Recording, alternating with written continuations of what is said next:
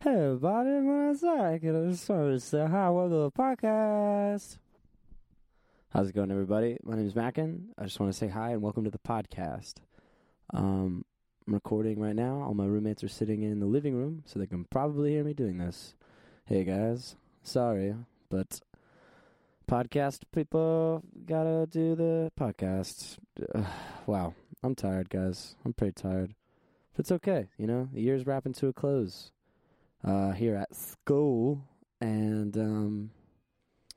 man, the springtime, it's my favorite time, and it's interesting, you know, being at the end of something, for me this school year, you really start to think about, you know, what did I learn, and who am I now versus when I started and stuff, you know, and it's a very nostalgic time. I'm having a lot of final things, like my final showcase for this one course I've been taking for 2 years, or, you know, the last class I'll have with this person. A lot of little eras are ending, you know, and a lot of ones are starting too. It's an exciting time as well, but it's definitely a reflective time. And man, this has just been like the hardest. It's been one of the hardest years, both like academically and personally. But I'm starting to get to a place right now, I think, where I wouldn't change any of it. I really understand why all this stuff has happened. You know, it's been really challenging, but I've grown a lot as a person and stuff. You know, it's crazy. I'm just so tired, but I wouldn't change shit, man. It's been wild. It's been crazy, but it's also been, you know, one of the greatest times as well. It's weird during this whole year, I was like, this is the best time of my life, you know? And now that I've sort of coming out the other end, I'm like, oh, this definitely wasn't the greatest time of my life. Like, I'm definitely, you know, doing what I should be doing, and I'm glad where I am and stuff. And, you know, I'm on the right trajectory and whatever. But, yeah, it was definitely a fucking doozy. That's for sure.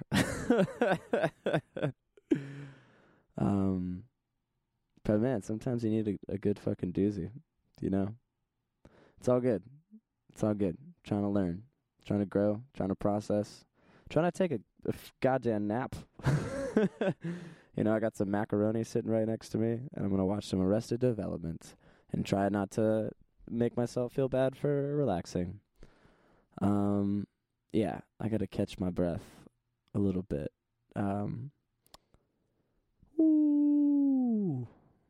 But I'm lucky to have all these cool people in my life. You know, that's really fucking cool. And especially just from this podcast, I've gotten to see, like, how many rad fucking people I know. Speaking of rad people, Sabrina Teitelbaum is on the podcast today, also known as Baum, also known as Baum the Girl. Yeah, this is a really interesting interview. It's interesting to me because Sabrina's someone, she goes to school where I go to school. She's a freshman. I'm a sophomore. We're both about to go up to the next grade. I don't know. And I really only knew her kind of peripherally before this conversation. And we would interact a lot on Facebook, you know, comment on each other's things and whatever, and, you know, be silly and stuff. And, oh, I liked your song, and oh, I liked your song, and all that stuff. She's a great songwriter. And, you know, I see her in passing and stuff. But this is kind of the first time I really sat down and, you know, had a good conversation. And it's just so interesting. For me, I always imagine these things going in certain ways, and then they're always so different than I think they're going to go, you know? I really wanted that to sound profound. I really don't think that it did. No, but I'm always like, oh, based on the little information I know about this person, I'm able to kind of forecast what I think the conversation is going to be like and what I think the person's going to want to talk about. And it's just never that way. And it's just so cool, you know, getting to know these awesome, nuanced people that have these, like, you know, parts of their past that I didn't expect, or like things that they're interested in, or music that they were into that I was like, oh, I totally didn't see that. And it's just always cool getting to know anybody and learning more about them. Hey, but before we get into the interview thing, got a little special treat here. My friend, wow, man, this sounds this sounds so exciting already. A little special treat. I wasn't referring to you as the special treat. That sounds so strange. Is that this not is Madeline true? Meyer that's on the podcast right now. Hi. Oh God. Hey. Hello. Michael Gordon put out some fucking really cool music recently. Yes, he did. Yeah. He did. How do you say it? Mick G? MK. I think he was, yeah, he's going for the Mike G. Mike G. But it ends up just being Mickey. Okay. Well, maybe he can come on here sometime and Mickey, correct me. Yeah, we need him. Anyways, but like, yeah, you were part of that recording process. Yeah, like, was. What was that like, man? That song sounds awesome. I'm going to play that song. That's the reason this is all happening. Also, Madeline was not here when I was recording all that other part of the intro. So she was sitting patiently listening to me rambling. She's just in here now. Anyways, what was that? What was it was all good. Like? It was, I mean, Mike did the whole EP in his dorm room. Really? Which was awesome. Fuck, man. I know. That sounds so cool. He has everything. It's insane. That's rad. What does he call it? He just calls it the studio. Mm. He's like, "You want to come to the studio?" Mm. And I was like, "Sure." Rockin'. So, yeah, he was just like, he's like, "Hey, could you come in and sing like this, like at me?" And I was like, "What? At it? Do you like the words at me? What?" And then he thinks I sound like Ella Fitzgerald, which is like the highest compliment ever. Ooh. And so he just had me like listen to her and then copy her and then sing it, and I was like, okay, sounds good. That's fucking sweet. So man. Yeah, did you have the melody and stuff already for you, or is he just letting you do top line? We kind of wrote that part a little bit, like sweet. The lyrics and the melody a little bit, but he had the like idea of the and me already. So yeah, man, that record just sounds so cool. Like all the textures and yeah, it's and super vibe rich. It's just amazing. Yeah, and there's just so many like sonic spaces, and I'm like, oh, I could live there forever. Yeah, I know. It's like know? It's so surprising. Like so I literally was there for so much of the making of it. Yeah, and it's incredible. It's just it crazy. It really is. I was really impressed by it when I listened to it. Especially there's some stuff that comes out of the pop program in like the first 2 years and. I'm super proud of all my friends that make stuff, but there's it's almost just totally different. It's just so different. Yeah, like, I was just so unexpected. Yeah, sometimes people still have, and I'm like, oh yeah, that sounds like what you would expect. Yeah, and this is just like it's so jazzy and groovy, but like so relaxed and it doesn't like it feels so effortless. Yeah. All the sounds, you know. And Joey, he's in the production class. Yeah, I know he mastered it and. It just like that sounds so good. Yeah, it's just like oh my god, it's very professional. And it feels like really collegey. And normally that's something that turns me off, but this feels is so inviting. Yeah, and it's totally like feels like it's for me, and so I'm just fucking into it. So true, very colorful and very sweet colorful. Sounding. Yes. All right, here's that song. Anything else you want to say, Maddie Meyer? You want to come on this podcast soon? Yeah. Cool. Let's do it. That's it. Yeah. All right. Here's a song by Michael Gordon.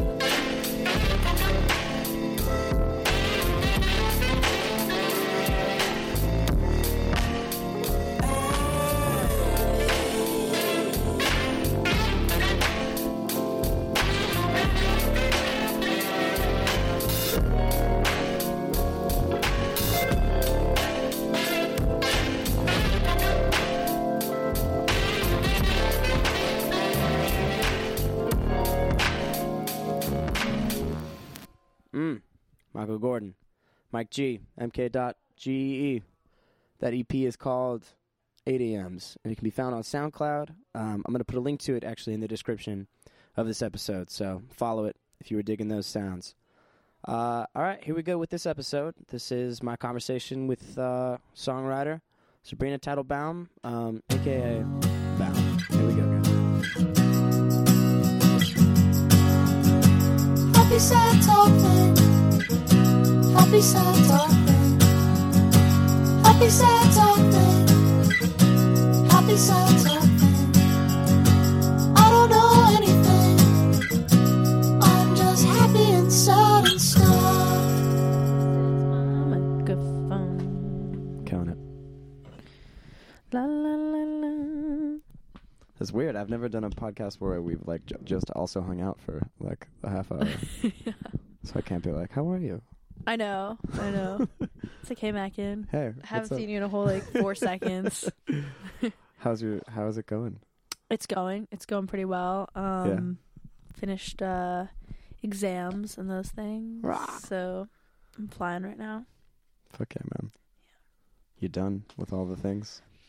No, I have a keys exam Wednesday. And I have a few papers. Is it the performance one or the like? Yeah, it's performance. Scales. It's like we're doing like an Otis Redding song, Sarah Bareilles. Mm. Yeah, all that stuff. Fuck yeah, man. Yeah, she's gonna ask me to sing, and I'll just like walk in and be like, "That's Otis Redding. That's what you wanted her to." Yeah, that's soul. Yeah. If you ask her to sing, she's usually just like, "Oh, I'll give you a better grade now." Yeah. You know. Mm-hmm. You're making EP things? Yeah, I am. I'm making EP things, but I've been putting out all the songs. Yeah. I think I'm just going to put them out as singles, like when they're ready.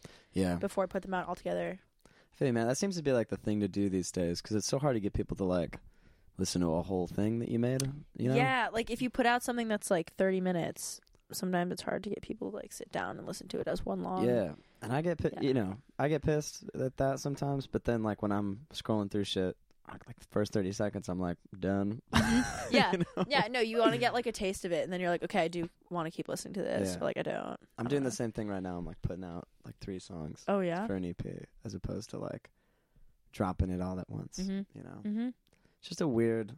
We live in a weird time for making things. Yeah, you know? Super weird, because like super awkward. It's super awkward, and you kind of want to cater to what people are doing, like how people listen to music online, but then you want to be like, no, I'm an artist, like I can do whatever I want, but then it's like, but I also want people to listen to my music, and it's a weird thing with like trying to decide what you're going to sacrifice and what you're not. Exactly, and feeling like a cheapskate because I'm like, oh, I'm like, you know, just trying to do the thing that's people want me to, or like make singles, or like because I want to make records, you know, I want to make fucking albums. Yeah, with like stories and things that matter maybe to you. But it's hard to like get to a place because if you're on like a label or something, or like you have fans, you know, that are gonna listen to your record no matter what, like then you can like put it. Not that you can't, but you can make a record. You can do whatever you want. Yeah. I don't know. It's just weird. It's also cool because like maybe when you do have fans in the future, if you don't even have fans now, they can like look back and be like, oh, when that person was 19, 20, 21, like, this is what they were thinking. Yeah. This is, like, how they saw the world and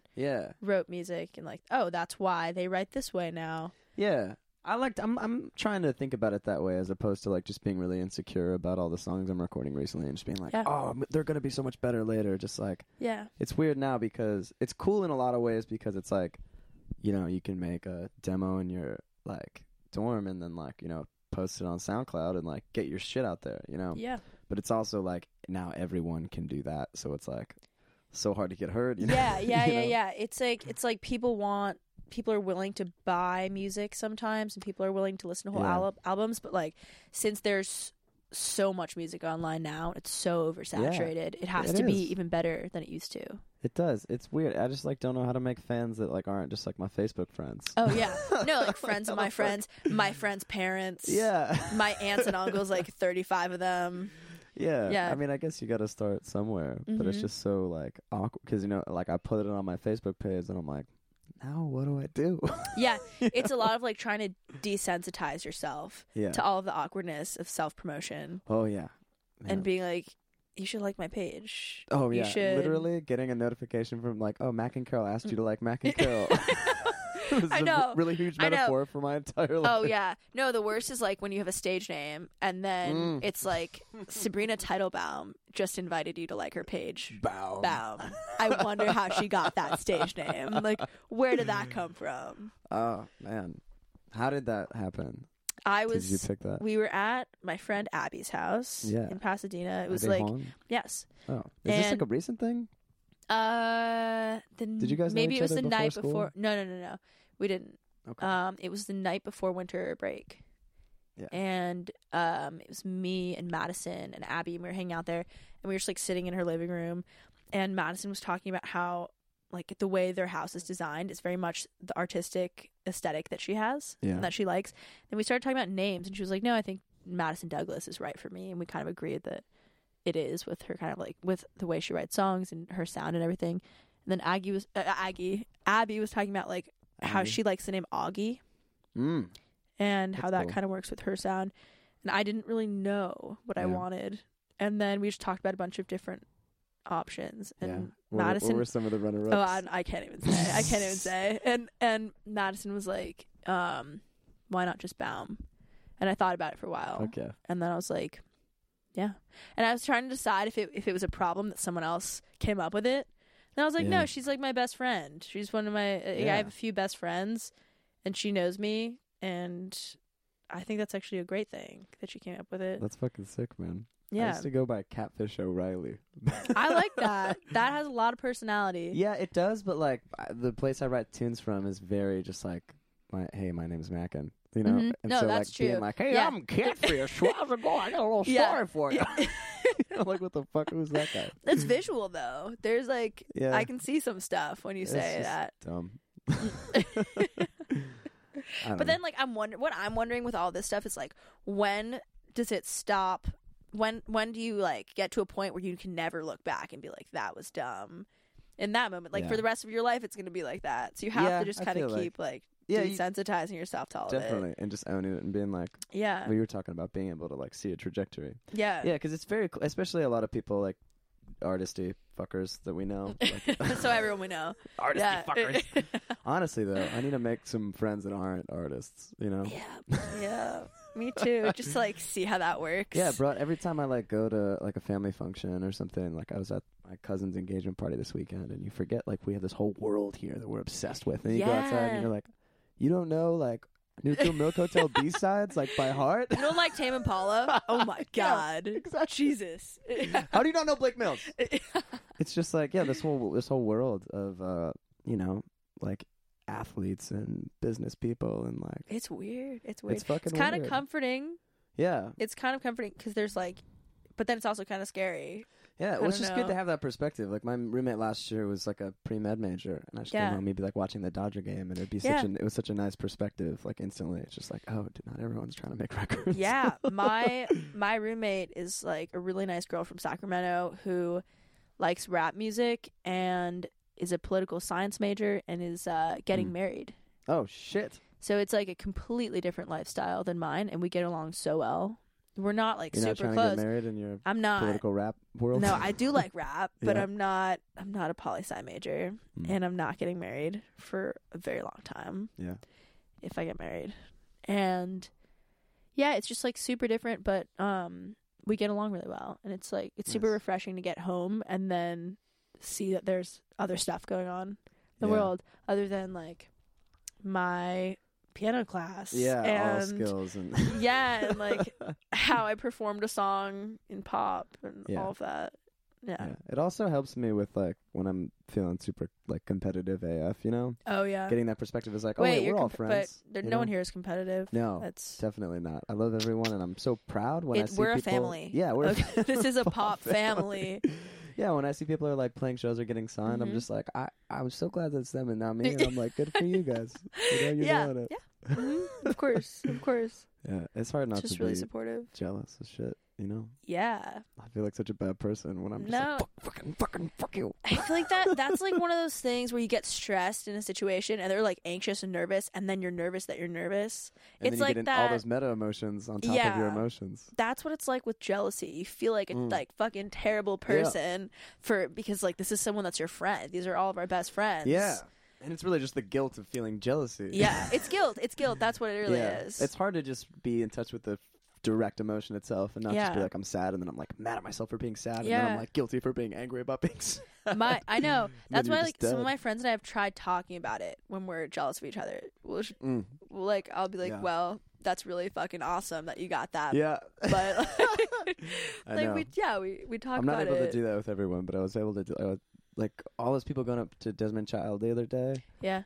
Like the songwriter dude that came in, and like, you know, the four special sacred songwriters that were chosen. Yeah, I was like, no, of course. Of course, yeah. I'm like sitting with my friends that are also songwriters, and we're like, oh, sick. Weird. Like, I guess we're B-rate. Yes, exactly. Like, we're not top four, okay?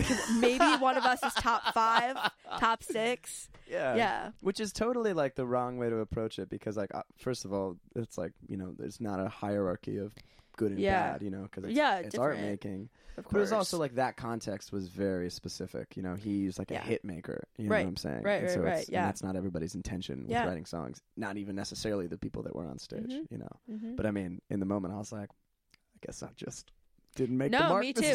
Yeah. No, it's definitely like a little like pang, and you're like, oh, that's not me. Okay. Let me just like save myself a little bit. I like how serious this conversation is compared to the last conversation. Wow, yeah.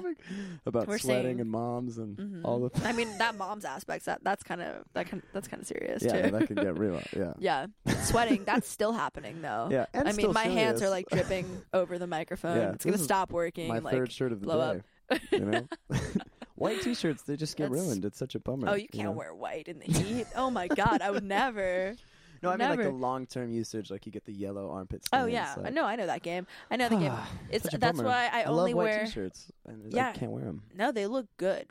Just not the yellow, like, sweat bowls that are under your armpits. Yeah. Those sweat bowls. They're terrible. I'm wearing a black t-shirt for, like, very specific reasons right now. It's hot out. It's hot out. And then it's also kind of, it's like, this weird... It's like a paradox, because then you get the fact that like you're wearing black in the heat, and then you're extra hot and you sweat even more, and you're trapped, and you're done. Yeah, it's game over. Game over, man. Yeah, at least I'm not wearing fuzzy pajamas right now, like some people around here. Some nameless people. Around here. That would be brutal. I love rocking the PJs around though, and like not giving a fuck to the world. Mm-hmm. We're both rocking boots right now. That's cool. Yeah. I have a 4-year-old sister that just bought a pair of boots like this. Yeah, because she said she wanted. Instagram. Oh yeah? She said she wanted to be a songer like me. Oh, so wait a minute. Why haven't we been calling ourselves songers this whole time? I don't know. That's I think it's a mistake. Yeah, so much cooler. I think we should just go by professional songers. When people are like, "What do you do?" Yeah, I'm a songer. We've really only interacted on the internet. I know. We have some sort of chemical internet reaction thing going on between. That's our connection. It's on the internet. I'm so glad that I'm honored to hear you say you think so, because it's pretty much me just like admire, like just your whole internet thing is you're killing the game. You made Facebook like entertaining again. Thank you. Thank you. I just, the just key, there's one. Shit, and then I see something you like write or your fucking like profile pictures or something, and I'm just like, genius. There's just one key, which is photo booth. That's it. Yeah. They have all those options. Like you can go to Paris. You can be on a roller coaster or just like have your head be a swirly pool of colors. Do you remember when that came out and that was like cutting fucking edge, you know? Yeah. It was, I did it all day, every day. My teachers, I'd be like sitting in math class in sixth grade. My teachers would be like, we know, stop like trying to kiss yourself in the face. With the mirror function? Yeah, with the mirror image. Stop like making out with yourself. You're in math class. Yeah. And yeah. I just feel like we're in such a specific point in history where like all this, you know, technology stuff is just expanding so much exponentially that like, you know, stuff from like 4 or 5 years ago is becoming ironic again, you know, because I know.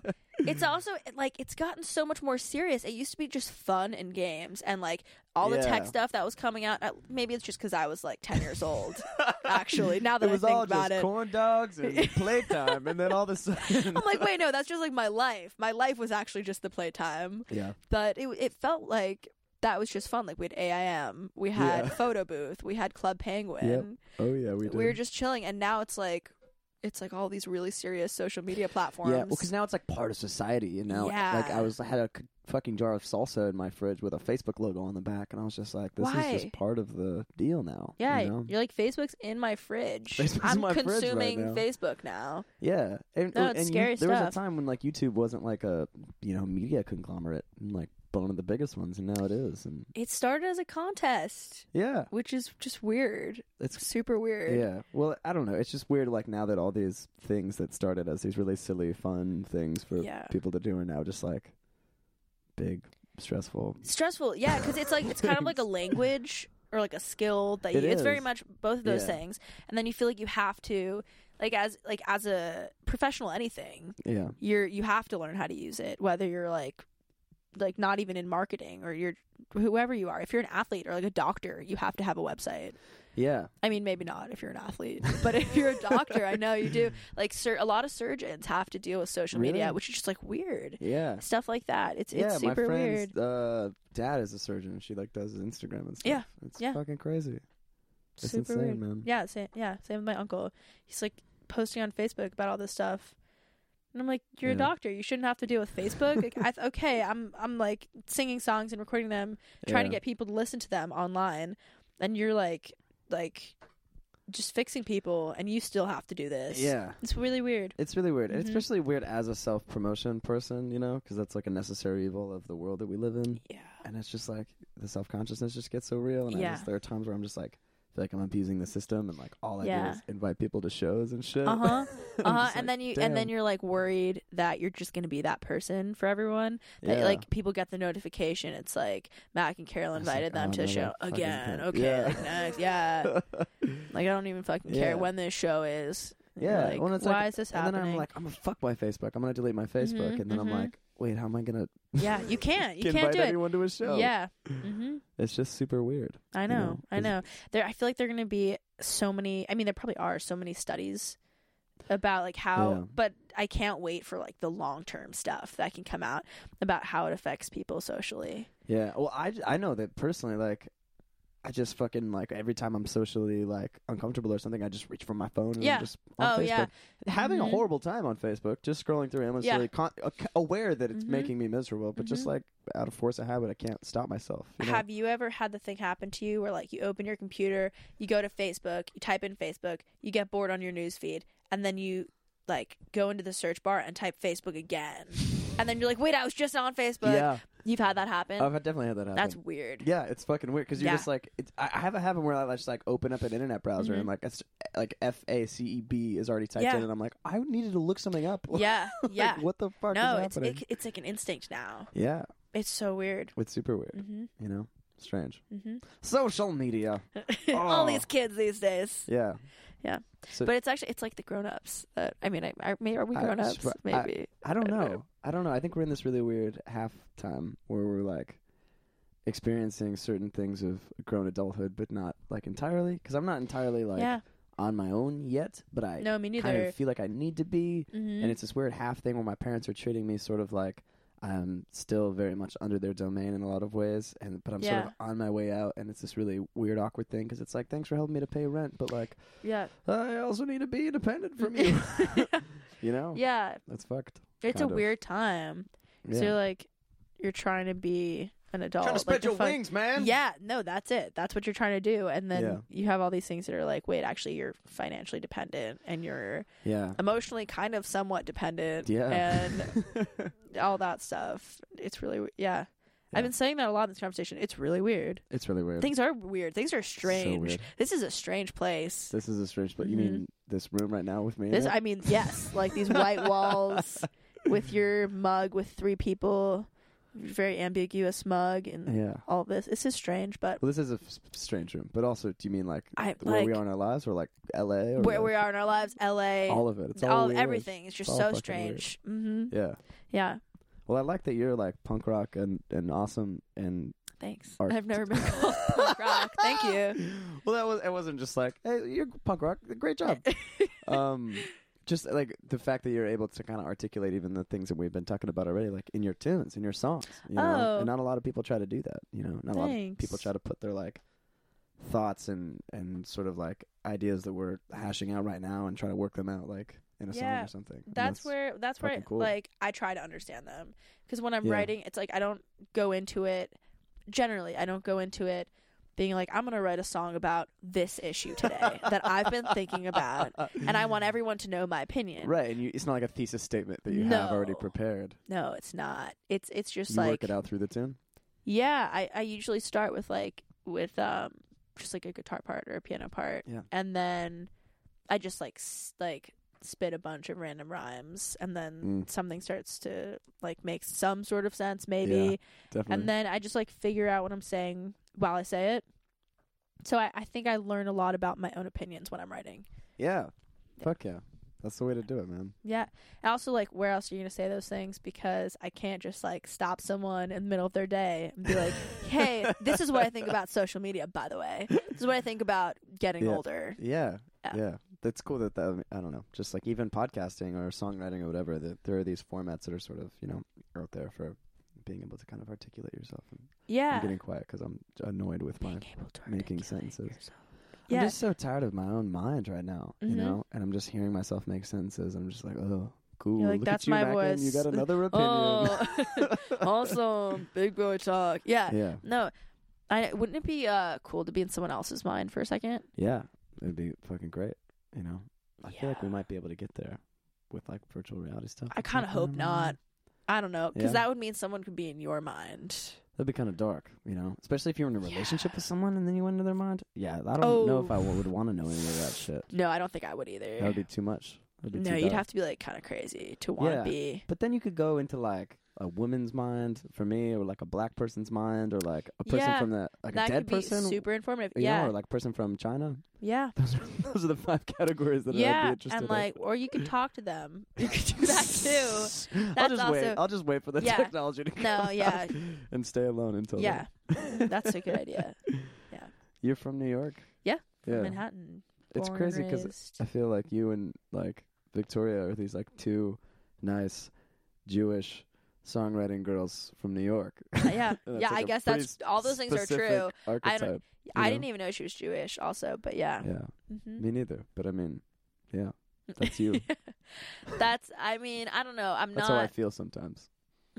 Like a Jewish songwriter, a nice girl. Jewish girl from New York. I always like, I think people say that a lot. That's the kind of thing I've heard when people are like, oh, you're that nice like Jewish girl. Yeah, like, oh, you're a Jewish like quirky songwriter. Female thing. That thing. Female human. And I'm like, I don't know what it means to be like a nice Jewish girl. Yeah. I don't know what that means. Like, what does that mean to you when you say that? I don't know. I don't know. I guess you're right. I guess I just totally fell into that. Like, because that's like an, I don't know, there are these little archetypes, you know? Yeah.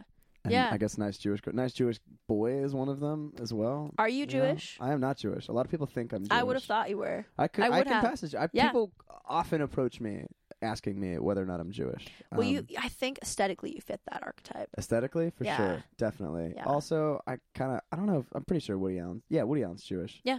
But just like, you know, neurotic guys with glasses that are like, yeah. What's the deal? You know, like yeah. Marc Maron and whoever. Like kind of cynical. Yeah. Yeah, write songs about things. Yeah, and, so yeah. Like that's an archetype in itself. Yeah. And I don't know why Judaism is associated with I know. Is it like the Jewish grandma kind of thing? Is it? I don't know. I guess I just also knew that you guys were Jewish, so I like threw it in there.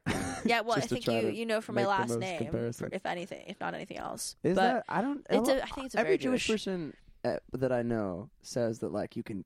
Oh, of course I'm Jewish. My last name, like Goldstein, or like yeah. Well, Goldstein, that's one that I think of. But I have a friend, Alex Rosenblum, and he's like, "I'm Jewish. Look at my last name." Yeah, well, and I'm think, is that a Jewish? You know, I think it is. I guess so. I don't know. Rosen anything. It's like Baum, yeah. Rosen, like Steen. Yeah, all of that stuff. It's like what's being Jewish like for you? I don't consider myself religious, which has been kind of strange with my family. They're not super religious, but like they practice and they go to temple and they observe the holidays. And it's been kind of a weird thing for me because I don't believe in all the same stuff. Yeah. And I'm definitely spiritual, but I wouldn't consider myself religious. And it's been kind of weird because when I was younger, I would almost want to not observe the holidays. Yeah. Just because I felt like I had a right to practice what I believed in. Definitely. And not like fake it or what I thought was faking it. And like go authentic. To temple and sit there and like pretend like I might be participating in things. Yeah. And then in the last few years, I think I started to kind of feel like it's more about the tradition for me. Yeah. And like going to these, or like having dinner with my family when they're celebrating these holidays and all of that stuff. Is kind of an important part of my background. Yeah. Like growing up. So that's something I kind of want to like keep doing, but I'm not religious. Yeah. I feel it's interesting with religion because there are all those other things that are associated with like tradition and ritual and community and all this other stuff where you're like, I kind of like all this stuff, but then I definitely want to separate myself from this other thing or something. Yeah. It's just like the assumptions that come with participating in any religious thing. You want to be like, wait, but I'm not a liar because I don't believe in this, but I'm here. Yeah. It's yeah. Rockin'. Mm-hmm. Rock and roll. I spent a lot of time as like an angry Christian, not a Christian, but like an angry, like around a lot of Christians. So I went to Christian school and stuff. And like letting everyone know that I wasn't Christian, you know, because I was like, yeah, just so everyone knows. Yeah. Is your family religious? No, but they want to seem like they are. It's really strange. That's another weird thing is that there's this like weird expectation I feel like for families when they're raising their kids to like be religious or something. Yeah. To be like viewed as a good family or something. That has always confused me. Like what is like the whole concept of a good family? Oh wow. That's a big topic. I don't know. I just think that like the idea that there should be one particular picture of a family. Well, there's a lot of like, I don't know, I really can only speak about my own experience, but I feel like I've definitely noticed that a lot of times people it's like people are more concerned about perception, especially where I'm from. Yeah, family, yeah. You know, same where I'm from. Yeah. Yeah, and using like sort of tangible, concrete details to evaluate how your family is doing, rather than like emotional details or something. Yeah, well, be like, oh, well, this person's going to this school, and this person just got through this program or whatever. So like, my family's great, but it's like, wait, everyone's miserable, and you you can't even realize it or something. There, I feel like that comes from like two places because. That's like the only thing that people see, so that's the easiest thing to judge. You can like take tally of all of those things and try to analyze. And social capital and being like, when you're at a dinner party having a conversation with your friends, where it's like, oh, if this person got this award, and this, just like let me impress you with these shorthand terms that we all agreed upon, like college degrees or whatever, to get respect. It's just like something that makes people feel comfortable in talking about because it just seems so concrete. Yeah, but it doesn't really mean anything emotionally. Your family's doing great. Yeah, yeah, it doesn't. It doesn't. I mean, it's like things like health and all that stuff. Like those concrete details are like those do mean things, but definitely. Things like where you're going to school or I don't know. It's a different thing. I don't know. It seems to me like obviously I haven't raised a family. So you haven't? I actually have 7 kids. Right. Yeah. But just like, it seems to me like it, I don't know. They're all living at Gateway. By the way, yeah, on the floor below you. Mm-hmm. Dude, I sometimes get the feeling that this is like a weird science lab, and I'm like going to walk by one of the rooms, and there's going to be like a baby floating in like plasma. I saw a little kid having a piano lesson on my way in, and like I just stopped and stared at him for a long time, and it was so cute that I considered taking out my phone and taking a picture of him in his piano lesson, and then I realized were you guys making eye contact? We did after. Well, that was the problem. After a certain point, we made eye contact, and then his dad kind of looked at me and was like, who are you and what are you doing staring at my kid? See, at least you're like a nice young girl. Like if I'm like this weird guy with a beard, like, hey, did I take a picture of your kid? That would be a problem. Yeah, so you can get away with some shit. Still weird of me to be like staring into the window, this like glass door, watching this cute little kid play like a C major scale, and his dad turns around and was like, who the fuck is this? Yeah, that's how I feel, man.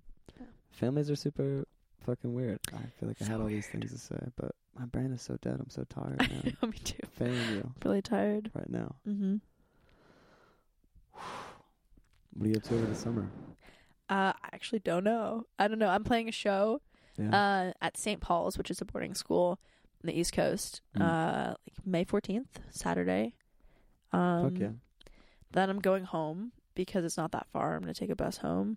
Yeah, and see my all East Coast, and then see my family, and hopefully just like play shows around New York. Yeah, and that's my plan. Write a lot. Fuck yeah. Yeah, just like breathe for a second. Yeah. It's so interesting, like going home to see your family or whatever. Or I just saw like a lot of family this weekend, and I remember like as a younger kid, I would really use like those times were big, like important moments where I was sort of like checking in with who I was, you know, because these people would only see me every couple of years or something. Oh yeah. And so I would be like kind of tracking my progress through the perception of these other people. Consciously? Eventually consciously, but not, or I would just be like, man, I really want to impress like all my aunts and uncles because like I really just want to prove to them that I'm cool, you know, because then I'll like be able to think that to myself that I'm cool. Yeah, you know? I don't know why I kind of had that with like my parents' friends, and just kind of grown-ups in my life. Yeah, that was kind of my checkpoint. But I know exactly what you're talking about. Or even just like going to college and coming home, like it's this weird sort of. I think we like kind of similar to what we were talking about. Like you want to be like, oh well, I did this, and I promise like I'm a successful person. Yeah, like, and you want to kind of look different so that they know that you're progressing, that you're doing something different. Yeah. Like I went to Berkeley one summer. And I came back, and I was just, I made a big point of dressing differently. Yeah. And and it was just like a way for me to be like, I don't know what it was before, probably just some sort of like normcore, just like plain t-shirt, jeans kind of thing. That's a term I'm going to steal forever. Normcore, it's great. Yeah. And then I started just like wearing a lot of ripped clothing. Just like a lot of rips and a lot more black and like big boots, which I still wear now. I've had these shoes for 4 years, something like that. Fuck yeah.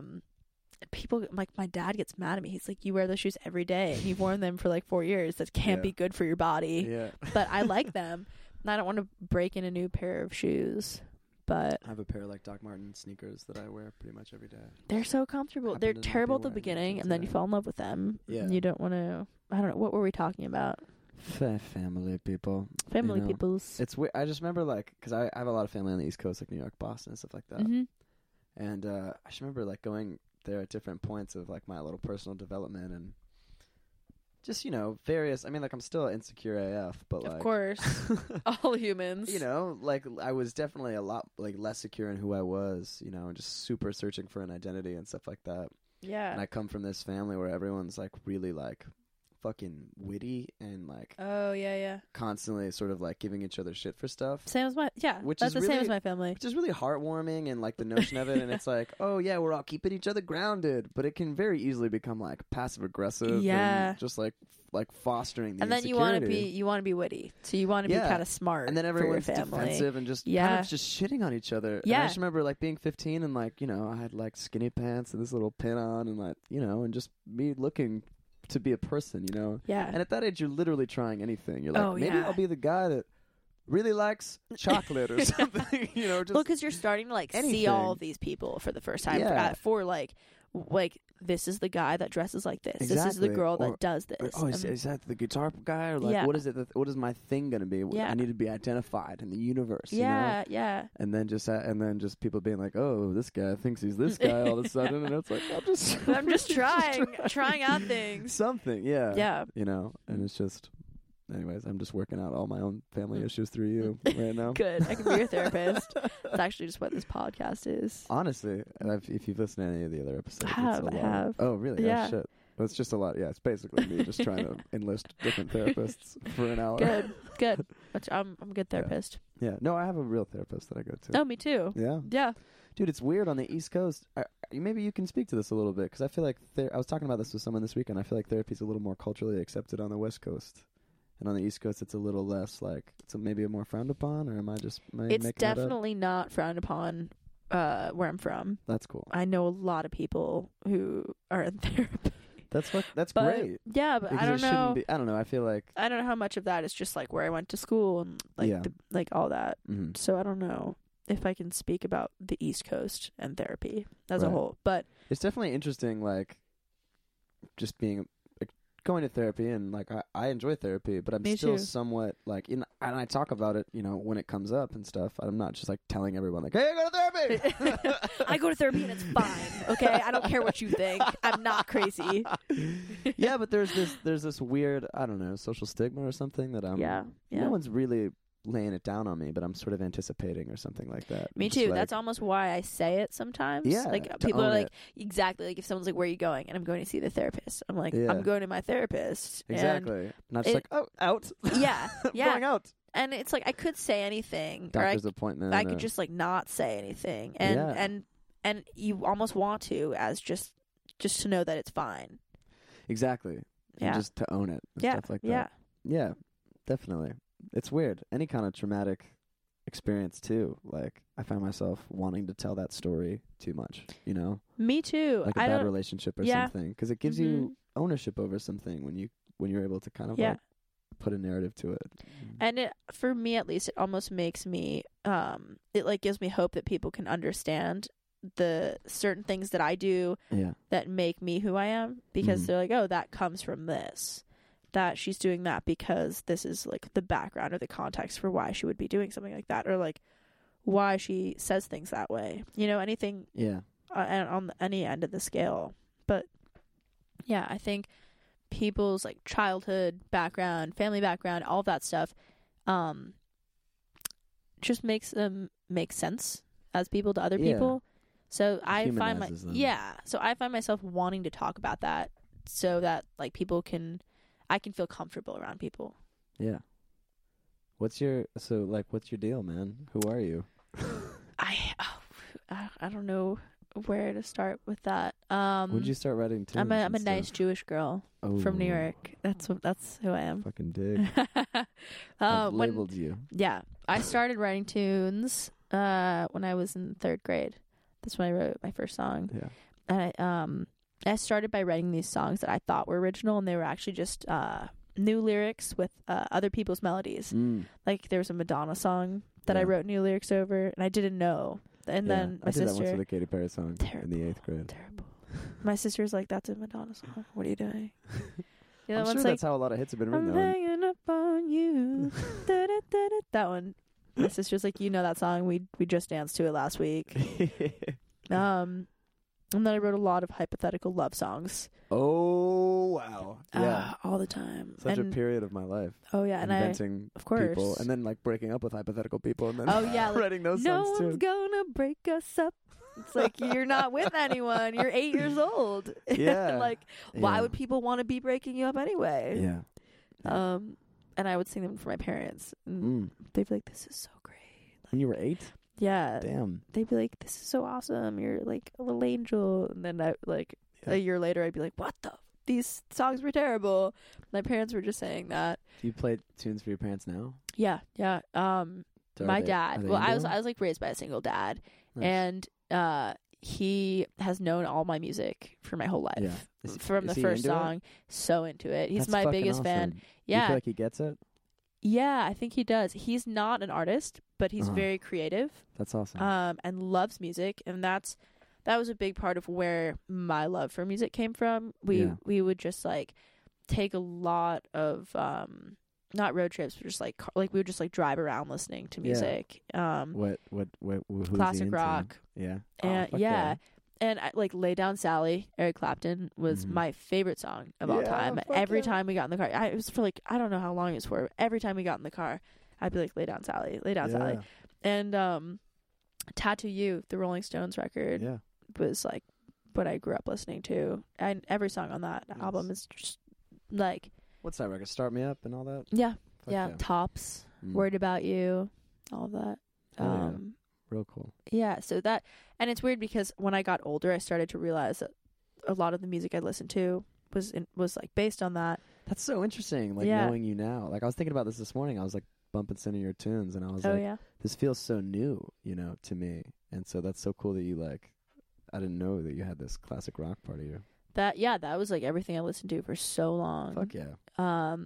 And then I'm more into male vocally based songs, really. Yeah, and I think that's where that comes from. I grew up listening to a lot of like male singers, like Mick Jagger was everything, and I think from them too. I just, I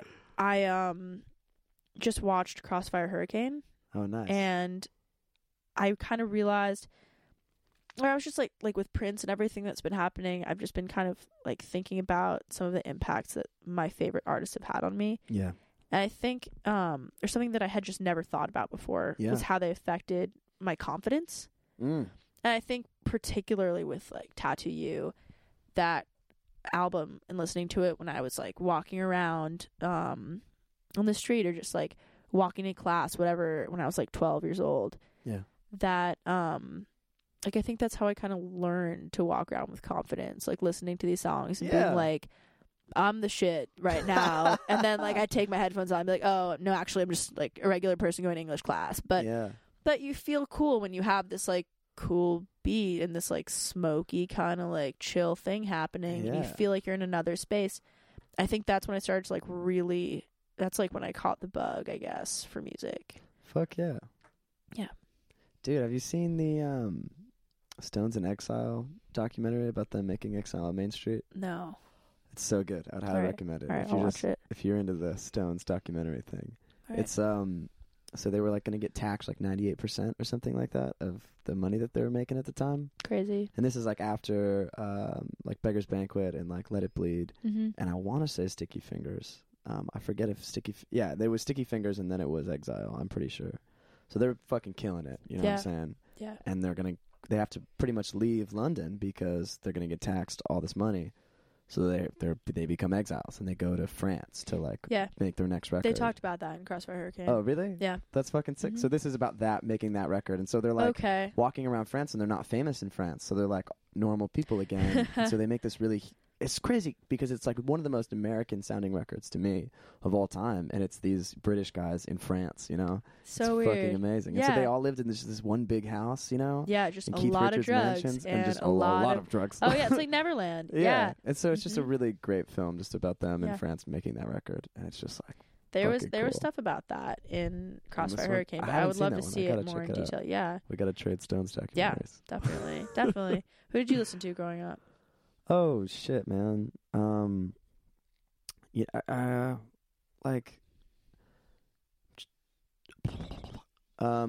cousin came over to live with us for a while. 'Cause his like mom was going through a couple of marriages, and I would listen to like whatever my sisters would listen to. My dad played a lot of like The Who, and a lot of John Prine, who's this really awesome country songwriter guy. And he was really, and a lot of Stones and stuff, but he wasn't really into like Zeppelin or Pink Floyd or any of the like more psychedelic stuff. He was really into like, you know, more like, man, because he's from Boston in like the 60s. So it was more like Creedence Clearwater Revival, that type of stuff. So I was like, you know, I would listen to those records in his car and stuff like that. He's like a pretty creative, artistic dude, but he definitely is not like a crazy album guy or anything, but definitely like loves a lot of great records that he turned me on to. And then my mom was always playing like Elton John and whatever in the house and stuff. But then when the first sort of like records that became my own was this. When my cousin Chris came over, we would play World of Warcraft together, which was my life. Amazing. And it's where you developed all your social skills. Yeah. Well, and he would play these honestly. It's too weird. Real. Yeah, honestly. And I was thinking about this the other day, like I always made female characters when I would like played video games, and like I don't know, I'm in a perpetual state of psychoanalyzing myself. Maybe you're trying to get to a different world. Apparently. That's like much more different if you had the opportunity to be female for a second. Yeah. And so he would play this mix CD that someone made for him, and on that CD was the Postal Service and Rob Zombie and System of a Down. Okay. So pretty strange. Yeah, that's kind of a weird combination. Yeah. But I remember being really into the Postal Service, and I really loved the other stuff too. But I didn't really get into like maybe like harder rock or metal later till later. But I just remember hearing like "Sleeping In" by the Postal Service and hearing him talk about like the lyrics being about like, you know, having a dream about the assassination of like JFK, and like me being like, what? Like my mind being so blown as a kid. And then these are back in the days of like LimeWire, you know? And so I got all their songs on LimeWire. Yeah. And then I just lived in that album forever. And I was like, I need to make records like this. And I still listen to that record to this day. And it sounds so fresh and ambitious. And it's like 15 years old or something. Yeah. It's so weird how like you gravitate towards something and then as a kid, and then that turns out to be like the kind of thing that you're still making and still into when you're 20 years old. Yeah, man. It's so weird. Like the stuff that I was listening to or like really attracted to when I was like 7 years old is still the kind of stuff that I'm into now. But you're not making like classic rock music. No, I'm not. But like melodically, a lot of the stuff that I was really into is like kind of shapes what I do now. Who else shapes what you do? I'm just curious. So like, because I hear your stuff and I don't hear these obvious sort of like cues that you're taking from anyone, which is awesome. Well, there have been like different eras of stuff that I listen to. So there's like when you start out listening to music and you figure out the music is really awesome. That was like classic rock for me. And then there's the stuff when you're kind of older and you're like discovering new stuff for yourself. And for me, that was a lot of like newer male vocal indie bands, right? Like just a lot of, not Vampire Weekend, but like, I mean, I did like Vampire Weekend, but me too, very much that kind of thing. And then when I got a little bit older, I started discovering like really cool female vocalists like Amy Winehouse, and Amy Winehouse was everything to me, like everything. Frank was, and that wasn't as popular, but Frank is one of my favorite albums of all time. And like you just listen to anything that she's put out and it's like going to school. Yeah. Like just hearing what she does and watching live videos of her. It's crazy because she doesn't look like she's doing anything and it doesn't look like anything's going to come out, or like you think that she's going to like miss when she's supposed to come in. Yeah. And then all of a sudden it's like this crazy thing that looks so different than it sounds. And her lyrics were very real. Yeah.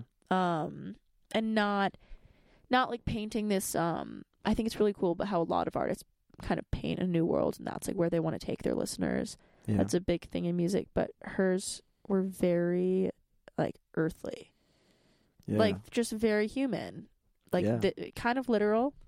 Yeah. And kind of like, this is why love sucks. This is why my relationship is so wildly painful. All of that stuff. Yeah. And there was just no hiding behind anything.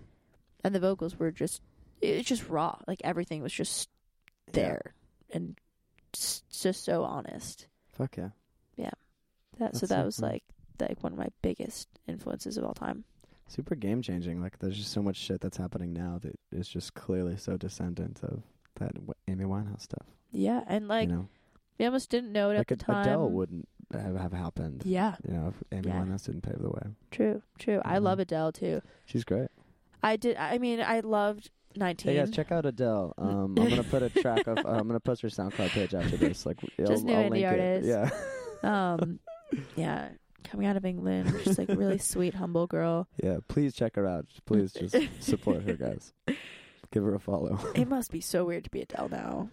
Yeah. It's probably so weird. What a weird life she must lead. Yeah. But I loved 19, and that was also kind of like same. I mean, it was later, but I would categorize those things that's the same like influence era for me. Yeah. Because I would get home from school and or like in between classes kind of thing. I'd go to the basement, which is where the pianos were in my school. Yeah. Was it like a performance arts high school? No. Just like had some pianos there. Yeah, just like they had some stuff in the basement. Yeah. And I had the sheet music books. I didn't like look up ultimate guitar tabs kind of stuff. I had like I would get the hard copies of the books and then I would play all those songs. Yeah. Fuck yeah. Like Daydreamer and First Love and like all of that stuff. And that's kind of like how I learned. I mean, it feels like that's how I learned to sing because that's like I was just testing out things and doing obnoxious belting when it shouldn't have been there. And like that's what you got to do though. Yeah, you have to go through all that stuff, like the weird falsetto and like. Oh yeah, I would come home from school and just like play guitar for hours and just sing all the White Stripes songs I could think of. Of course, you know? Of course, I'm sure you did. Yeah. Yeah, that's why those types of bands are so like formative, and I think in the 70s it was AC/DC for kids because you could play through the songs yourself, you know. Yeah. And like not saying that the White Stripes are like dumb or lowbrow or something like that, but I mean like I could play those songs in 7th grade and like that's so liberating, you know.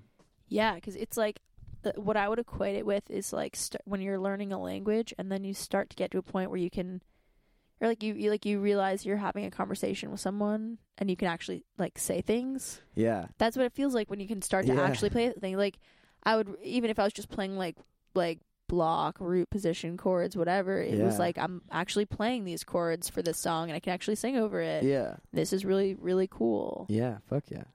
I think what were you like in high school? Someone else asked me that, and I didn't know how to answer it. It's a weird question to answer, right? Yeah, I was for the first 2 years of high school. I was very into school. Yeah. I liked academics a lot. Were you known as a music person yet? No, that was later in high school. Yeah. That was like, I was like end of sophomore year, junior year kind of stuff. Yeah. And then I didn't like stop paying attention to school, or I didn't like fail out of school. I just kind of like my focus shifted. Yeah. I would just prefer to be doing music stuff instead of doing math problems or like not even math because I wasn't a math person, but like I don't know, I was just really into school for the first 2 years and then kind of like took a dive into the music stuff because it had been really scary before to be like, oh, I'm gonna like spend all my time doing this because then I have to be really good and like I have to face my insecurities with this new thing all the time. Yeah. But, and then you're like, the high school environment's kind of hard too with music and with the arts because people are kind of assessing you all the time. Like if you're playing in an assembly, that's the scariest thing in the world. Yeah, dude. Especially like if you know, it's like a fucking assembly. A bunch of ambivalent teenagers don't want to fucking be there and you're trying to like pour your heart out. Oh yeah, you're trying to sing like sad love songs that are like probably about someone in the audience. Yeah. I remember that. Used to think that was so lit. Like I would go to assembly and or whatever it was and like play a love song and I'd be like, oh, he's gonna fall in love with me because this song's about him, and like I would just like play. I always thought, I was talking to Jensen about this, who was on this podcast. Yeah, she was. And I was talking to Jensen about this, and she like we were both saying how when we were younger and we would write songs about like boys that we were in love with and then play it for them in some sort of like public setting. Oh yeah, I did the same thing with girls. Really? Yeah.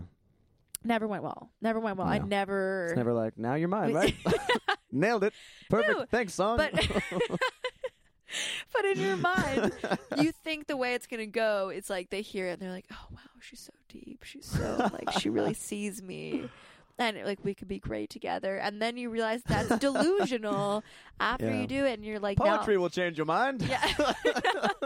You're like, now I'm just embarrassed. And everybody knows. And everybody's uncomfortable. Yeah. And I just like really embarrassed them. Mm.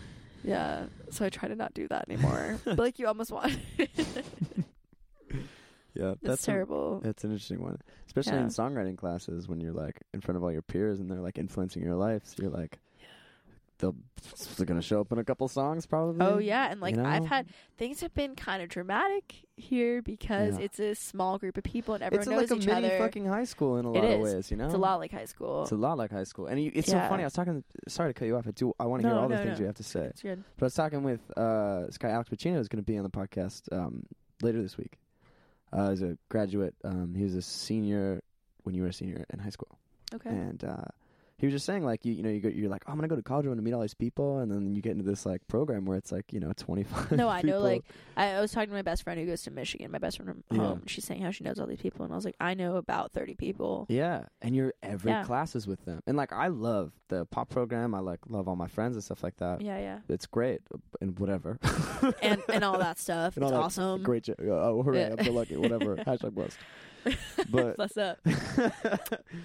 But it's kind of like, it's really claustrophobic, because there's fucking social hierarchies and you're around only creative people all day and you're in the same goddamn room all the time, and it's just, it can get hairy real quick, And like everyone's writing and singing and playing guitar, and people are highly emotional. Super fucking because emotional. You have to, and then people start hooking up with people, and there's all this crazy tension things happening. That's terrible. Like, that's the egos incest can get really damaged, and incest is real. The pop cest is terrible. It's terrible, and like it's kind of unavoidable in a certain way. And then with songs. When you're writing songs about it, you spend all this time around these people. It's like, of course, your heart is going to grow attached. We're just 30 sentimental kids. You put them in a room for 2 years. What the fuck do you think is going to happen? Also, like, we're human. People are going to cry. People are going to cry, and like we're human boys and girls, and like people are attracted to people, and that's a reality. Human boys and girls. Sorry, I wanted to sing that. And people are attracted to each other. Yeah. And like that's a reality, and like we're hanging out with each other on the weekends too. It's not just like we're in classes. So things happen, and then things blow up, and then you write songs about it, and then they know that what those songs are about. Yeah. And then you just kind of have to ignore it and like pretend. For me, I've like obviously written songs about things that have happened. Yeah. Or just things that have been influenced by things that have happened. Totally. Because my songs are usually not 100% true. That's an interesting concept that I was reading this songwriting book called like Writing Bitter Lyrics or something. It's the guy who teaches at Berkeley. His name's Pat Patterson. Yeah. And I'm not I'm making it sound like I'm a super like songwritery like I know all the professors and someone gave me this book and I was like, oh, I'll check it out. I know that book. And he was it's the one with the blue cover and the white. Yeah, fuck yeah. And there's just like one line in it where he just says like, never let reality get in the way of truth. Yeah. And that's such a fucking profound thought, because sometimes like something can be incredibly true, but you change a couple of concrete details and it becomes something else, but it becomes so much more real, it becomes so much more true.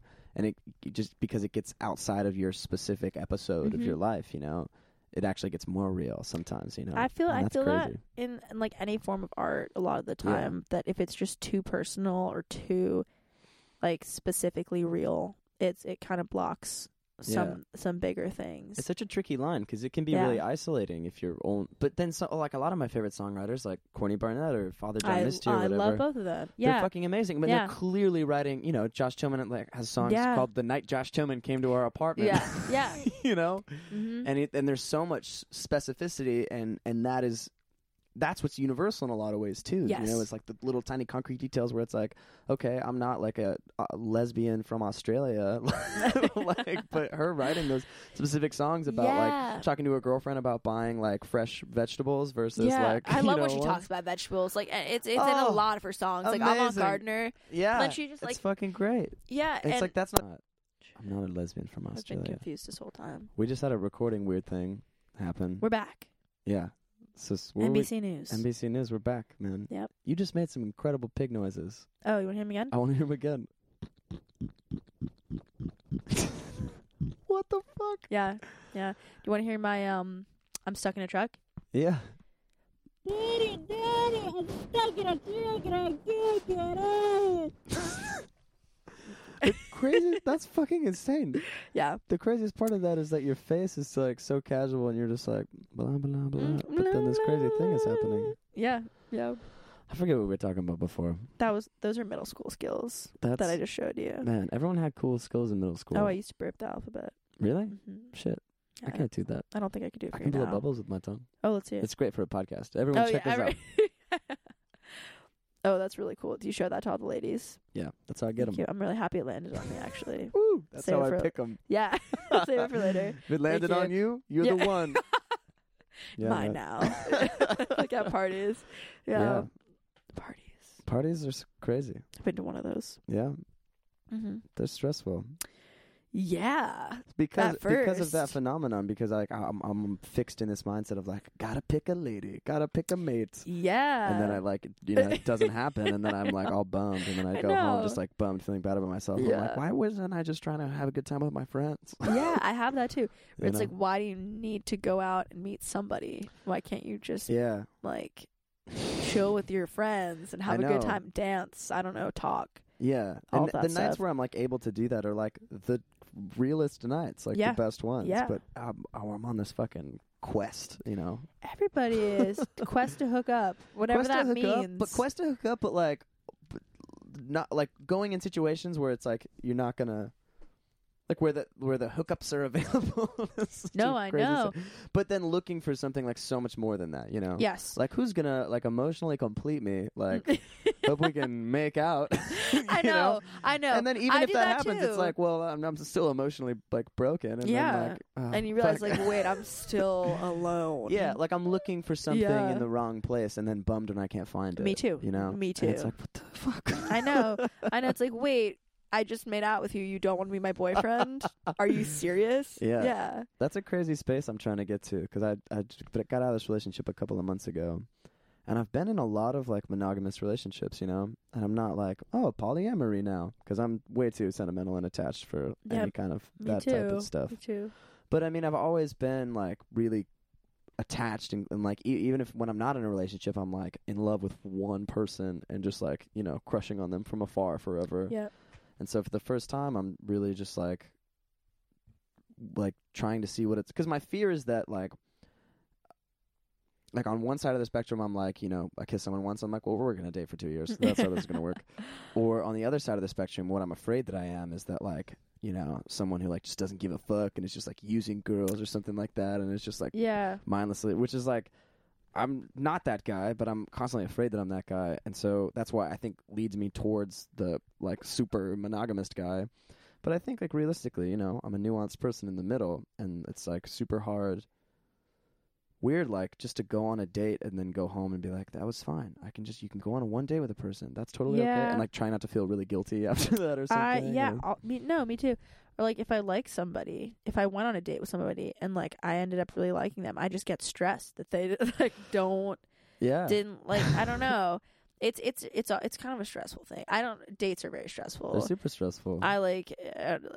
But also, I put myself in that situation a lot. You know what I'm saying? Like, I don't have to date anybody, but I'm always like, who am I going to take on a date? You know? Like, do you go on a lot of dates? Do you invite people on dates a lot? Not really, but I mean, like, I don't perceive of myself as like a dating guy, but like, you know, I think back on the year, I've probably been on like, you know, 5 or 6 dates this year, which isn't like no dates. It's not like a ton of dates. No, it's not like you're going out every night. But exactly. It's not. That's not no dates. Yeah. Well, I was in a relationship. I don't know if I'm not counting like those. Like, oh, yes. Relationship dates. Mm-hmm. But I mean, you know, just always in a space where I'm sort of like, what's the next relationship that I'm going to have? You know? Yeah. And it's really maybe more interesting for me right now just to be like, oh, maybe I don't look for that right now. You know, maybe I just like try it's scary in a way because then you're like, you know, you're all you have. So it's you, and you got to kind of be happy with you. It's hard, which is super important, but also just like something you don't want to do all the time. Yeah, it's weird. I just feel like ever since I've been 16 years old, I've been constantly just sort of like looking for the next relationship, you know, which is wacky. And like obviously, you know, want to have a wife, you know, one day and stuff like that and all that shit. But I think I would like to be married. Yeah, I think so. I just, I definitely want kids because I love kids. Yeah, me too. I would just want to be a mom because that sounds awesome and great. But like, I think about being a dad, like pretty much. I think about like giving, like I give little fake speeches to my children. I know, pretty much in every your songs. Day. Well, is that what? Yeah. But you know, just like, oh man, I'm gonna tell my son like. Yeah, or I'll just make these fake-up situations where, like, my son's really into baseball, and I'm just, like, picking him up from baseball practice, and, like, you know, like, we're driving home, and I'm trying to play him this one Paul Simon record, and he's like, I think this is weird, Dad. And I'm like, okay, I know you're really into baseball or whatever, but check out this Paul Simon. You know, yeah. I don't know, constantly thinking about that. Your kid's probably going to be, like, so sensitive. And Or I just think, like, some sort of, like, cosmic karma or whatever that he's just going to be like super hates guitars. Like a bro. He's going to come to USC and be like a frat star. Yeah. Which is like, which would be an exercise for me and just being like, okay, that's fine too. Yeah. Like you're also a human. Yeah. If you're not an artist and you're not like sad. Yeah. All the time. I feel like I'm putting a lot of pressure on my kids to sort of like be, you know, these little extensions of me or something. Me too. I think about that and then you feel guilty and you're like, yeah. And I'm like, sorry, hypothetical kids. Yeah. Yeah. And you're like, you don't exist, but the fact that I'm already. Yeah. Like, and it's just weird. I feel like the scariest thing about thinking about being a parent is that everyone's parents fuck them up. Yeah. Like, I don't know anybody that's not a little bit fucked up from their parents. Totally. That's part of, like, the quest, I think. Yeah. Or maybe that's just what I'm telling myself. And, like, I just don't want to be the person who does that to somebody. Yeah. But it's almost inevitable because you see that it's happened all the time. Yeah. And it's like, do I want to let the fear of me fucking up keep me from, like, maybe having something great, which would be, like, you know, a child. Yeah. Yeah. You know? And it's weird. Like, my grandma said something really insightful to me one time. She was talking about like how she raised my mom, which is very different than the way that my mom raised me. And the way my mom raised me is almost a reaction to the way that her mom raised her. Same with my dad. Yeah. And then my grandma was like, you know, you're so worried about making the mistakes that your parents made that you just end up making different ones. And like, it's just like always stuck with me, you know? Yeah. No, that sounds right. That's my grandma and my grandpa were like, not strict with my dad, but we're kind of traditional, and my dad is so not like that. Yeah. So not like that. They were just like, I mean, I was always very loved and like felt safe at home and all of that, but there were no V loved. I was V loved. Yeah. But there were no rules really, which is weird because then I kind of went in the opposite direction and like middle school, beginning of high school, I was so serious about like school and not doing the bad things that other kids were doing. And then I realized that those things were like kind of fun. Like when I got older and kind of figured out that I could have a balance between like being responsible for myself and also having a good time when I wanted to. But that those weren't like mutually exclusive. But it was weird because there were they weren't really rules. My house, which probably like informs the fact that I could like my music just because I could write all the time. It wasn't like I had to be like in bed and whatever. I could just like stay up and write. Fuck yeah. Yeah. That's sick. Were your parents strict? They were like, I don't know. I definitely grew up in the world of like, I always knew people who were stricter than my parents, you know, like people who would take their phones away from them like at a certain hour and like, you know, you don't listen to this kind of music and you don't drink soda pop.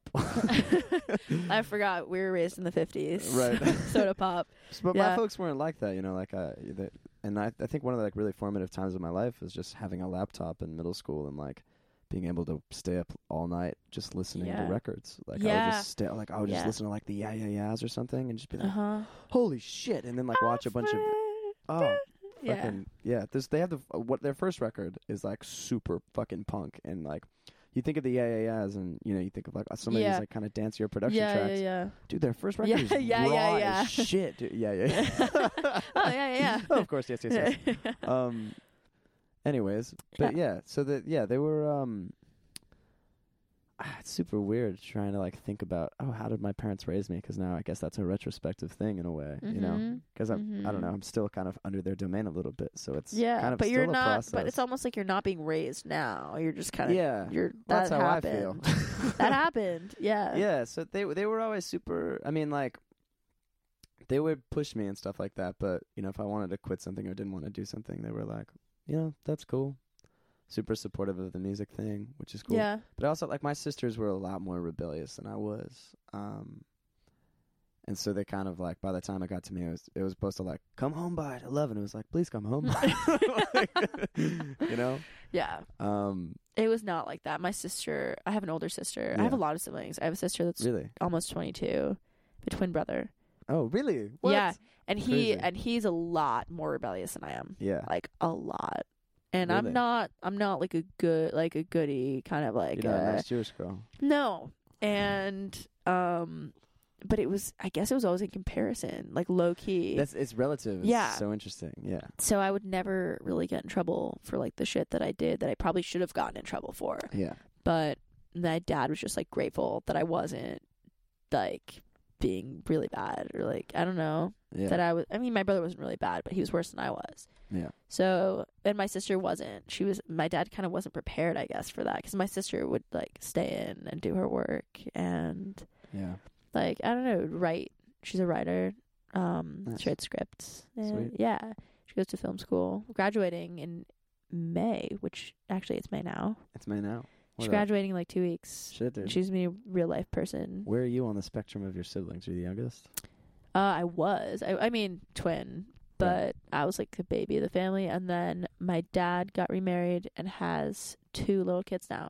Nice. Two little girls. One's 4 and one's 1. Is the 4-year-old the one with the Doc Martens? Yeah. Oh. Yes. That's awesome. Big personality. Are you like homies with your siblings? Yeah. My sister, my older sister and I are best friends. Oh. Yeah. I talk to her every day. Every day. Yeah. Oh. But that's great. Yeah. My brother and I are very different. Yeah. He's like, he's in a frat. He's like, he's a kind of a bro, kind of a guy, not into music, or he likes EDM. Right. Yeah. But we're very different, but we love each other a lot. Mm. Yeah. I wrote a song for him. You did? Yeah, because it was our birthday. Like, that's so sweet. Last week, it was our birthday Thursday. Yeah, happy birthday, man. Thank you. So I'm going to send it to him. I hope he likes it. But, yeah. Fuck yeah. Mm-hmm. Are you a birthday person? Do you like birthdays? Do you get freaked out on your birthday? I don't get freaked out. I like the fact that I'm a year older. I will stop liking that at a certain point. Yeah. Like when I'm 30, kind of a thing. I have a big fear of getting really old. Yeah. Not that 30 is really old, because it's not. But well, I already feel like I'm out of time. Like I'm already like... Me too. It's a big thing. Especially with music. Being, music person like Brian Wilson, made Pet Sounds when he was 22. So you're just like, fuck. Yeah. No, I know that fear. That fear has been really, really super real for me since Lorde. Yeah. When she was like 16 and came out with Royals. And I would be like... Shut. Like doing my history homework. Being like, well, fuck. This is... bad. But then you have like James Murphy from LCD Sound System. Like he put out that first record, I think, when he was like 40 or something. Yeah. Yeah.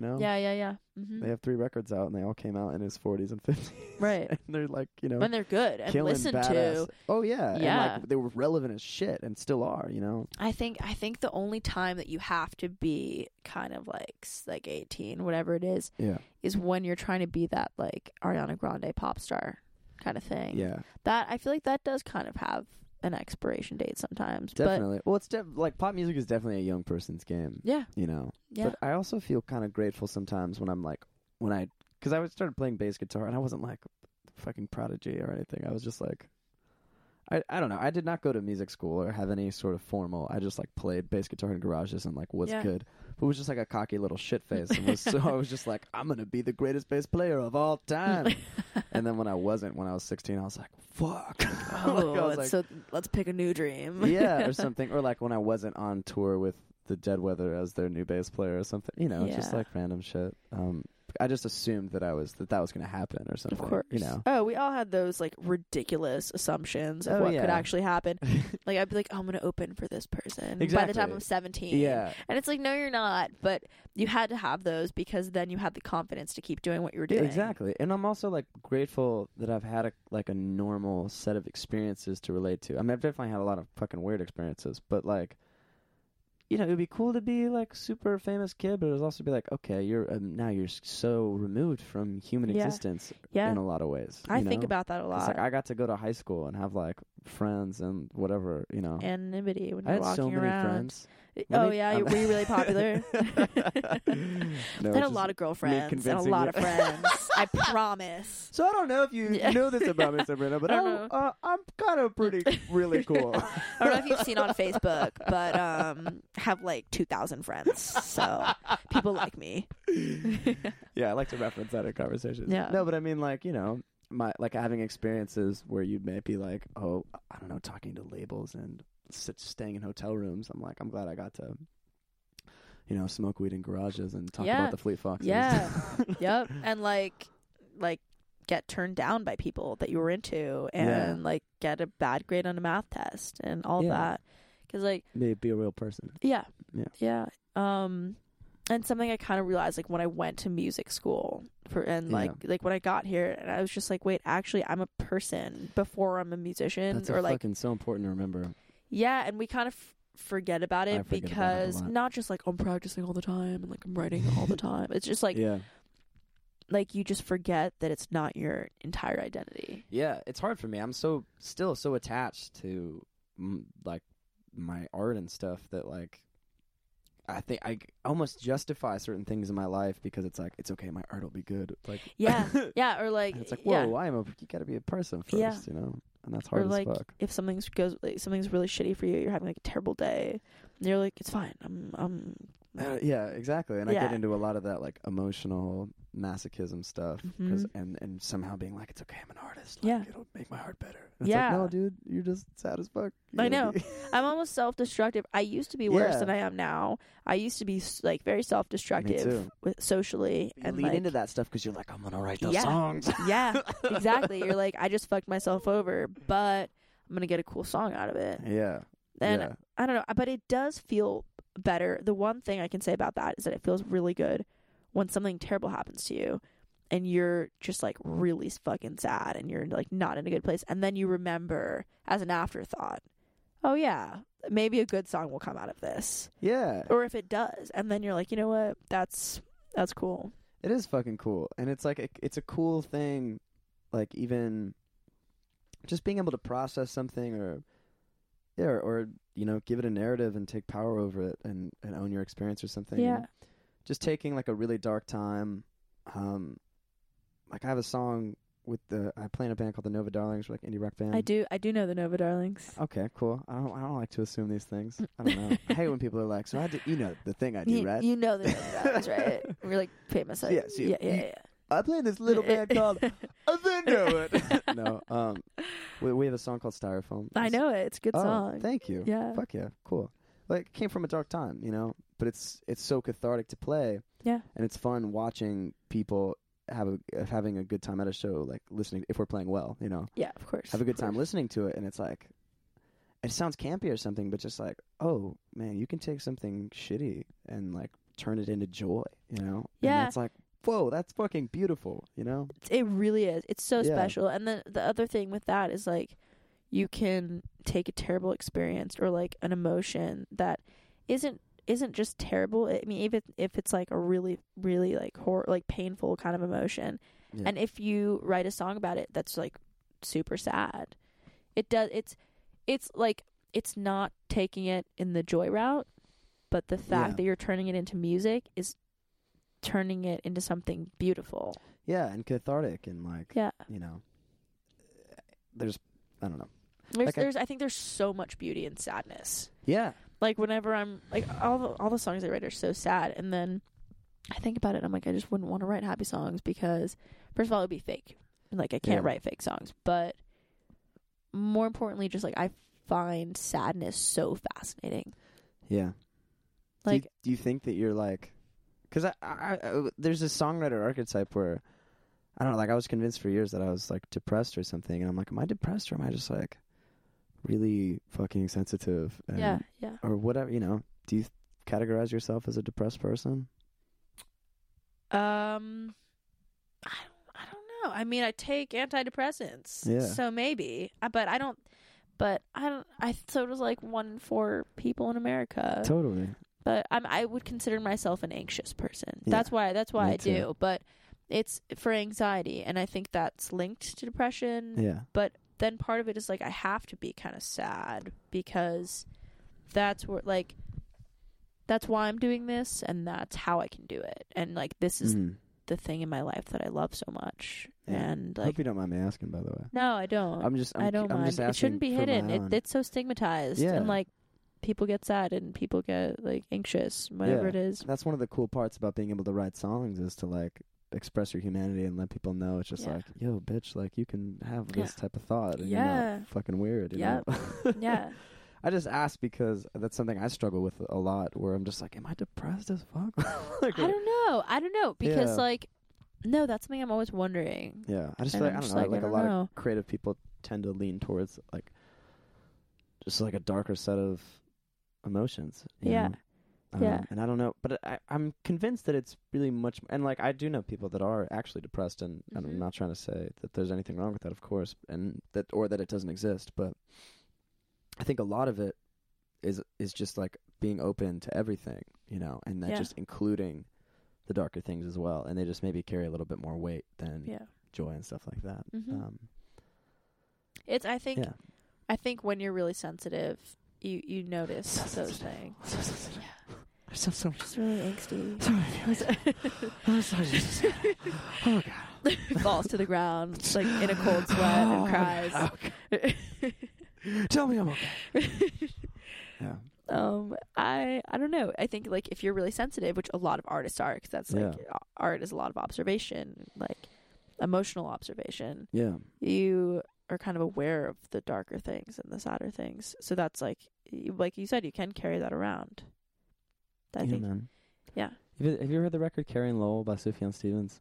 No, I've listened to a lot of Sufjan Stevens, but like what songs are on it? "Death with Dignity," "Should Have Known Better." Yes, I was okay. It's funny you asked about that. I was having a hard day, and I was like not so happy. Went to my friend's room. We get together and like cry a lot on Sundays. Oh God, I want to be friends with you guys. You so should. Badly. We just like can I come to a cry fest? Yeah. Oh, we have cry fest. We'll like just snuggle and cry in someone's bed.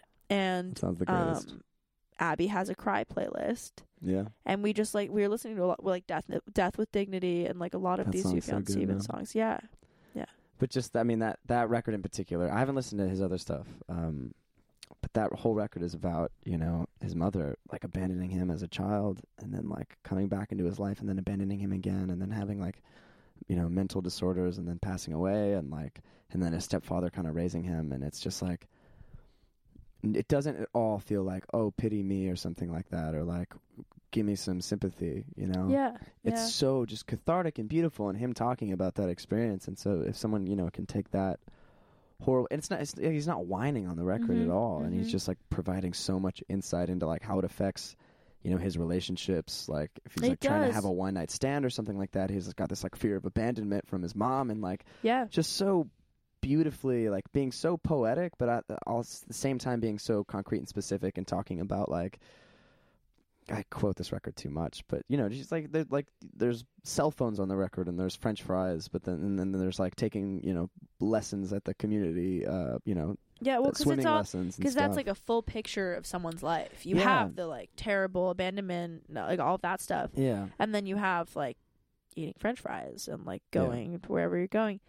And that's something I would love to be able to talk about in my songs. Like I've like vaguely referenced family things like that, and that's kind of similar. I have a lot of like abandonment issues with my mom and all that, and like mental stuff. But I haven't really tackled that in my songs, and that's something I'm. It's hard, man. Yeah, especially if your family is like part of your main audience. If you're hearing your music, like I can't sing that stuff and then put it online, and have my like my aunts listen to it. I have a song that's called, it's coming out in a couple of weeks, it's called "Sleepwalking." Okay. And like the second lyric of the song is like, I want to get to a place where I can hang out with my family and just enjoy their presence and not desperately want to change them.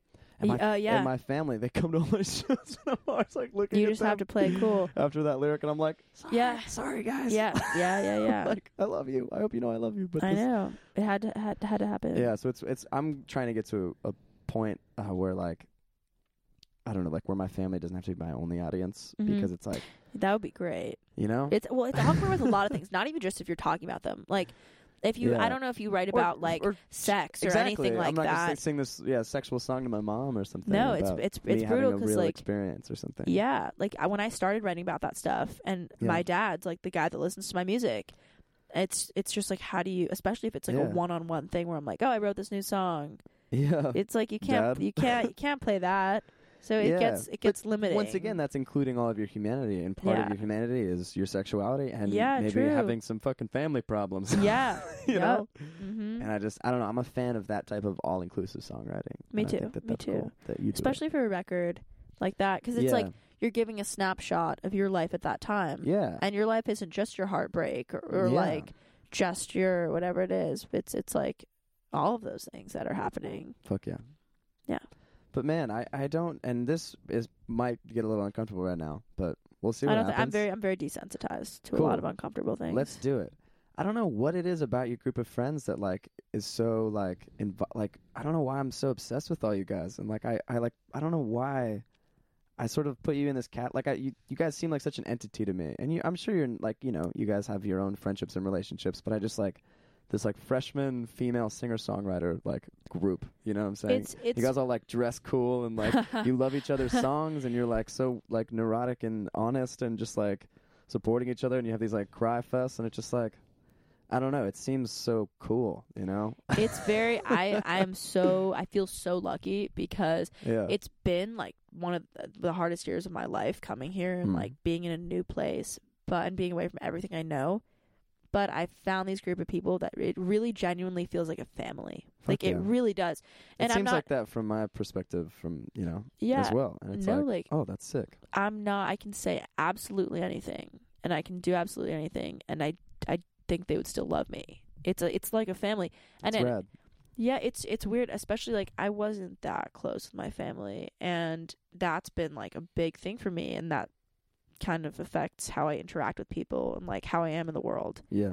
And being somewhere new for the first time where I'm so physically alone, like you're in a dorm a lot and you're walking around doing your own thing, like having a group of people that I feel genuinely supported by and like really love me has been so important, and it's like amazing for me. Well, it's fucking super cool, man. Thanks. And I guess I'm not even sure like what I'm trying to articulate right now. Hang out with us. Can I be your friends? Yeah, yeah. That's all I wanted to say. Yeah, you can. Cool. Thanks, dude. Do you want to play a song? Yeah, sure. Please? I have my guitar here. Do you want to do guitar or do you want to do piano? Guitar. Yeah. I'll play a guitar song. Can I pause and use the restroom real quick? Yeah, go do that. Fuck yeah.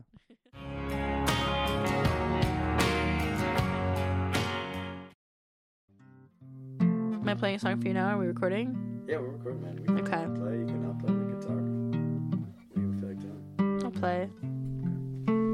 I'll stop talking. Do you like the sound of my voice? I'm stuck on old habits like the sound of yours.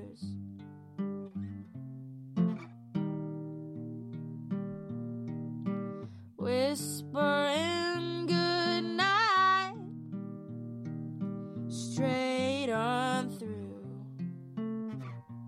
to the mountain sunrise.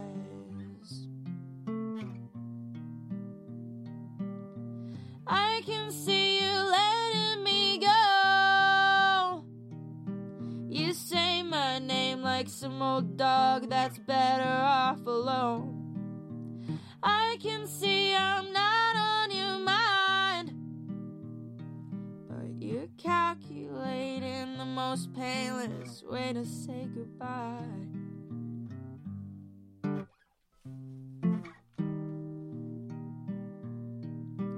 How long did you feel alive?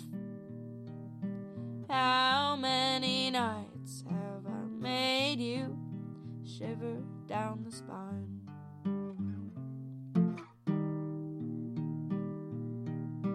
Maybe I'm all you need, but you're terrified of what I want you to give me.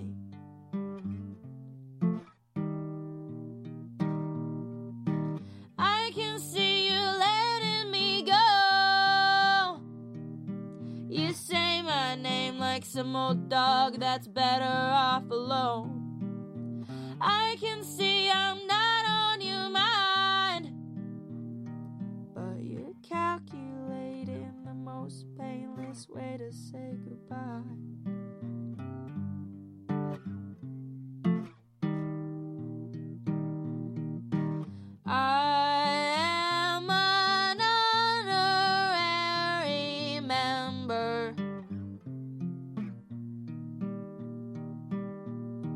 Of a club of girls you used to know.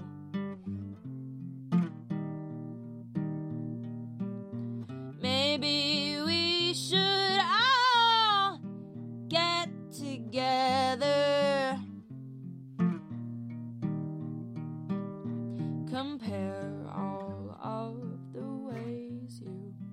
let us go.